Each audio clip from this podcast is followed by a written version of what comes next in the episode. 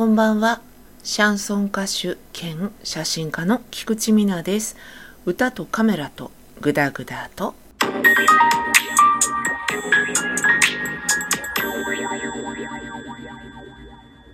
本日のトークのお供は変わらず、トリスのハイボール、そよぐ風とレモン、こちらでお送りしております。これ美味しくてやっぱり変な風に持たれたりしないし、味も好きです。なんかね一口目はうんウイスキーって感じするんですけど二口目以降は本当にふわっと爽やかに美味しく飲めて騙された気もしないし。何を騙された気がするかって言ったらあの前にも言ったんですけど最近あの缶チューハイの類ってチューハイって書いてあるんだけどウォッカだったりするんですよ。元のあの元になってるアルコールがね酎ハイってさ焼酎の酎じゃないの？私の認識が違うの？っていうことで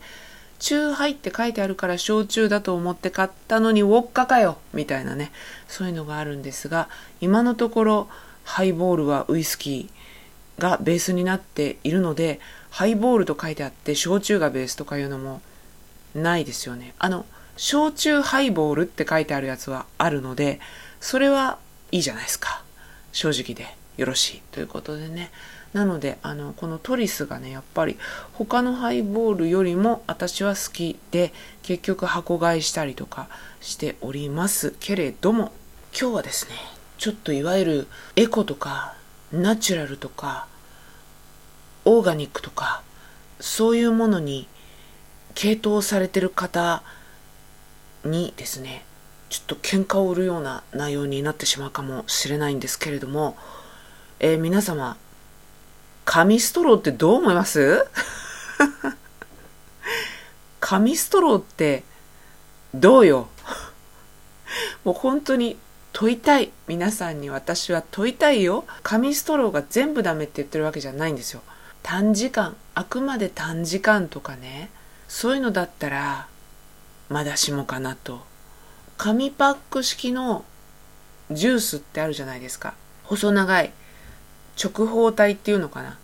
割と100円前後でまだ売ってますよね。あれってねその中身の液体を飲み切るまでにもう容器があれだけ小さいのでそんな時間かかんないじゃないですか。容器が小さい分ストローのあの直径も細くしなきゃいけないのでそこをどうするか問題はあると思うんですが時間的なことにしたらばあれぐらいを飲み干すのが紙ストローのポテンシャル？能力を最大限引き出せるマックスじゃないかと思うんですよね。今能力を最大限って言っといて後で引き出せるマックスって同じこと2回言ってるんですけど頭痛が痛いみたいなそういう感じですけどねまあ私はそう思うんですよ。で紙ストローを出されて正直に言うと美味しく感じたことないんですよね私。なんか独特の風味みたいのがあるんですよ私にとっては紙ストローって。純粋なそのドリンクの味にプラスアルファ何とも言えない独特な味がついてしまうっていう感じでうーんって感じですよね。たまに選べるとこあるじゃないですか。紙ストローでもよろしいですか？とかって。であれもさもう私はね次回からはいえそこは普通のストローでって言おうって心に決めてますけど紙ストローが始まってからしばらくはなんか言えなかったですね。あこの人環境に配慮してないんだわみたいに思われんじゃないかなっていう。なんかついああはいみたいに言ってしまって。まあそもそもストローをどっちにするかなんてそんなに普段考えないじゃないですか。とっさに紙ストローでいいですかって聞かれてあはいみたいに言ってしまうってことがありまして刺された紙ストローがそのねあの何とも言えない味が加味されるわけですよ。頼んだドリンクにね。でなんかこうちょっとね口の端がこうへの字に曲がりながら「へえ」って言いながら飲むみたいな感じに私の場合なっちゃってたんですけど実はこの間ですね31でモカフラペチーノ的なやつちゃんと覚えろ。まあ、それっぽいやつ 覚えてない。を頼んで紙ストローが問答無用で刺されてきたんですよ。そのねモカフラペチーノみたいなのがシャーベットっぽいやつなの。えっ、ー、とそこにですね紙ストローをブンって刺して渡されたんですよ。